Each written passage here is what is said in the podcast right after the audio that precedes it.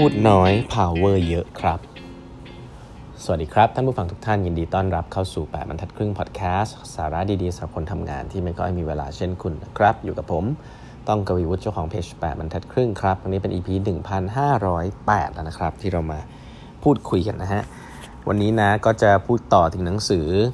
แปลกๆ เล่มหนึ่งที่พูดไปครั้งที่แล้ว หนังสือชื่อว่า The 48 Laws of Power นะฮะ โดยโรเบิร์ตกรีนนะครับ ก็จะเป็นแนวที่ผมบอกนะว่าพูดถึงเรื่องของ power นะคนที่อยากมี power มี influence นะฮะเป็นแนวดักดักหน่อยนะครับก็อย่างที่บอกนะอย่าอย่าไปเชื่อร้อยเปอร์เซ็นต์นะฮะแต่ก็เป็นมุมมองที่น่าสนใจนะในหลาย ๆ เรื่อง ก็ใครแล้วพูดไปแล้วนะครับถึงเรื่องของการที่ never outshine your master อะไรต่าง ๆ เนาะอย่าไปล้ำหน้าหัวหน้ามากอะไรอย่างนี้ ก็จะทำให้คุณปลอดภัยนะฮะแล้วก็มี power ด้วยอะไรอย่างนี้ก็ไปฟังย้อนหลังได้ ครั้งนี้มาต่อนะครับ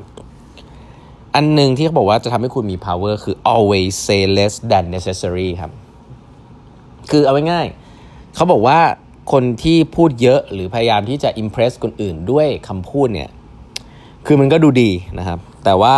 ยิ่งเราพูดเยอะเนี่ยเรามีโอกาสที่จะผิดพลาดเยอะขึ้นนะครับแล้วก็ทำให้เรามี power น้อยลง เพราะฉะนั้นการพูดน้อยนะครับ การพูดน้อย น้อยกว่าที่จำเป็น พูดให้น้อยเนี่ย จะเป็นสิ่งหนึ่งที่คน power คนมี power ชอบทำกันนะกันอ่าอันนี้อย่างแรกครับอีกอันหนึ่งก็คือเรื่องของชื่อเสียงนะครับเขาบอกว่าเวลาคุณมีชื่อเสียงแล้วเนี่ยให้ปกป้องมันด้วยชีวิตนะครับชื่อเสียงที่ดีนะครับจะทำให้คุณเนี่ยเป็นเหมือน shortcut ไปทำอะไรได้ไกลกว่าคนอื่นนะครับเวลาพูดอะไรคนก็จะเชื่อมากกว่าคนอื่น เมื่อคุณมีชื่อเสียงแล้วเนี่ยให้ปกป้องสิ่งเหล่านั้นด้วยชีวิตของคุณนะครับอันนี้คือสิ่งหนังสือเล่มนี้บอกนะ แล้วก็เขาพูดต่อด้วยซ้ำนะว่า ถ้าคุณอยาก destroy enemy นะถ้าคุณอยากจะทำให้ศัตรูของคุณที่คุณเกลียดเนี่ยเขาเขาแย่ให้คุณเจาะจงไปที่การทำลายชื่อเสียงของเขานะครับ การทำลายชื่อเสียงเนี่ยจะทำให้คนคนนั้นเนี่ยกลับมาค่อนข้างยากนะครับอะนี่ก็เป็นอีกเรื่องหนึ่งอีกอันนึงน่าสนใจอันหนึ่ง นี่ผมไม่ได้พูดทุกอัน 48 อันนะ ผมเอาที่มันผมรู้สึกว่า เออ ค่อนข้างน่าสนใจนะครับ อันนี้คือ uh, avoid unhappy and unlucky นะครับ คืออันนี้เป็นกฎแห่งแรงดึงดูดนะครับ ก็คือว่าถ้าคุณอยากเป็นคนที่มี power เนี่ย คุณควรจะอยู่กับคนที่มี power คุณอยากเป็นคนที่ lucky นะ คุณควรจะอยู่กับคนที่ lucky บ่อย ๆ คุณอยากเป็นคนที่ happy คุณควรจะอยู่กับคนที่ happy นะ เพราะฉะนั้นกฎแห่งแรงดึงดูดนะครับ คุณอยากเป็นยังไงให้อยู่ใกล้คนแบบนั้น แล้วก็เพราะนั้นเนี่ยให้ดีกเลี่ยงคนที่ไม่มีความสุขนะแอนแฮปปี้ขี้บ่นนะพวกนี้นะคนที่ไม่มี power คนที่ขี้บ่นเนี่ยผมบอกเลยในประสบการณ์ผมนะ ผมแชร์ว่าคนที่มีขี้บ่นนะส่วนใหญ่คือคนที่ไม่มี power นะฮะเพราะถ้าเขามี power เขาทำอะไรสักอย่างไปแล้วแหละนะเขาคงออกจากสถานการณ์นั้นได้ คนขี้บ่นคือคนที่ไม่มี power นะครับก็คือทำอะไรไม่ได้ก็เลยได้แต่พูดนะได้แต่บ่น ซึ่งส่วนใหญ่ก็อยู่ในตำแหน่งลูกน้องนั่นแหละนะฮะหัวหน้าเนี่ยส่วนใหญ่ไม่ค่อยบ่นอะไรกับใครไม่มีใครให้บ่นเนาะคนที่บ่นส่วนใหญ่คือลูกน้องนะครับลูกน้องเนี่ยบ่นเยอะนะครับเพราะฉะนั้นเนี่ยระมัดระวังให้ดีนะครับ ถ้าคุณเป็นคนขี้บ่นเนี่ยแสดงว่าคุณเนี่ยอยู่ในที่ที่คุณไม่มี power แล้วนะครับ คุณควรจะนั่งคิดดูว่า เอ๊ะ คุณจะทำงานหรือจะอยู่ที่ไหนเนี่ย ให้คิดเรื่องนี้ให้ดีนะครับ เพราะฉะนั้นพยายามอยู่ใกล้นะอยู่ใกล้คนที่ มี power แล้วก็มีความสุขแล้วก็โชคดีให้เยอะๆนะครับอีกอันนึงนะครับก็คือเวลาคุณขอความช่วยเหลือใครเนี่ย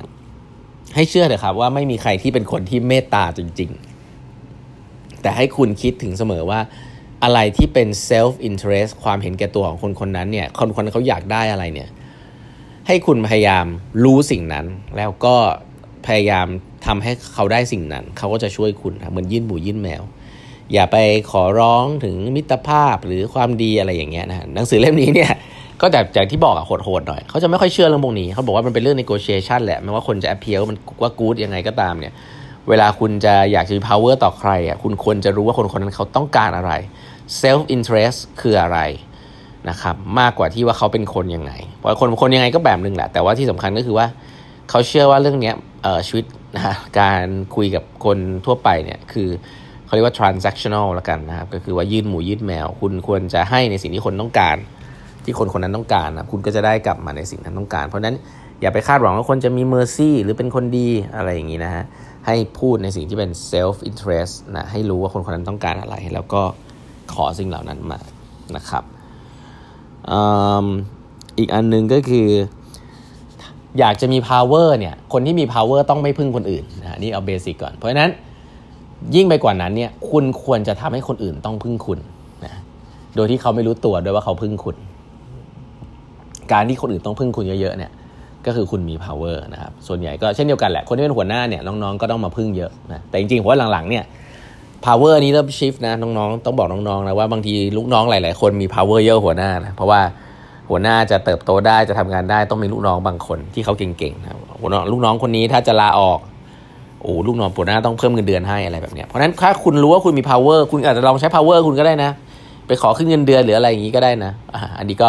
ลองคิดดูนะครับเพราะว่าผมอยู่ในตำแหน่งหัวหน้ามาก่อนเนี่ยก็ต้องบอกว่าหลาย ๆ ครั้งก็มี ผมก็รู้สึกว่า เออ พอมีคนมาลาออกหรือคนที่เขาอยู่ตำแหน่งที่สำคัญเนี่ยเออเขาก็มี power เยอะกว่าเราจริงๆนะครับซึ่งน้องๆบางที อาจจะไม่ทราบนะฮะว่าพี่ๆเนี่ยรู้อยู่แล้วว่าน้องบางคนมี power เยอะกว่าองค์กร ไม่เยอะองค์กรหรอกเยอะกว่า เยอะในในบางช่วงอาจจะเยอะกว่าหัวหน้าเวลา negotiate กันพูด negotiate เงินเดือนอย่างเงี้ยผมว่าใช่เลยนะเพราะฉะนั้นเนี่ยทำยังไงให้เราเป็นคนที่คนอื่นพึ่งพึ่งเราให้มาก แต่เราอย่าไปพึ่งคนอื่นมากนะเมื่อเราเมื่อไหร่ก็ตามที่เราเราไม่พึ่งคนอื่นเนี่ย เราก็มี power ที่จะ ตัดสินใจมี option ที่จะทำในหลาย ๆ อย่างได้ด้วยตัวเองนะครับเมื่อเราเป็นอย่างนั้นปุ๊บเนี่ยเราก็จะเป็นคนที่มี freedom เมื่อเรามี freedom นั่นแหละฮะคือ power ที่จะเลือกได้ power นี้ก็เป็นคือบางทีก็เป็นเรื่องนั้น คือ power ที่จะไม่ทำตามเลือกได้ การที่คุณจะไม่ทำตามและเลือกได้เนี่ยคุณก็ควรจะอยู่ในที่ที่คุณไม่ต้องพึ่งใครนะครับ คุณมี option เสมอ ถ้าเป็นเรื่องงานเนี่ยผมคิดว่า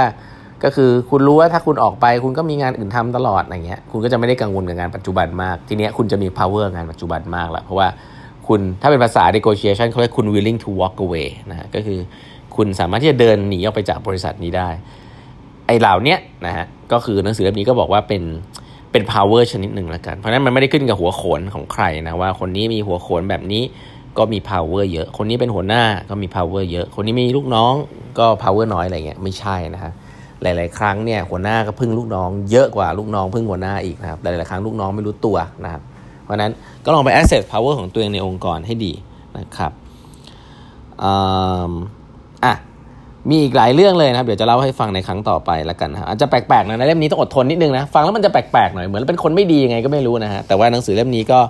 ก็สรุป 48 กฎ 48 ข้อที่ทำให้คุณมี power ออกมาได้ค่อนข้างน่าสนใจทีเดียวนะครับเดี๋ยวจะเล่าให้ฟังครั้งต่อไปแล้วกันนะครับ วันนี้เวลาหมดแล้วฝากกด subscribe แปดนาทึ่ง podcast ด้วยนะฮะแล้วพบกันใหม่พรุ่งนี้นะครับ สวัสดีครับ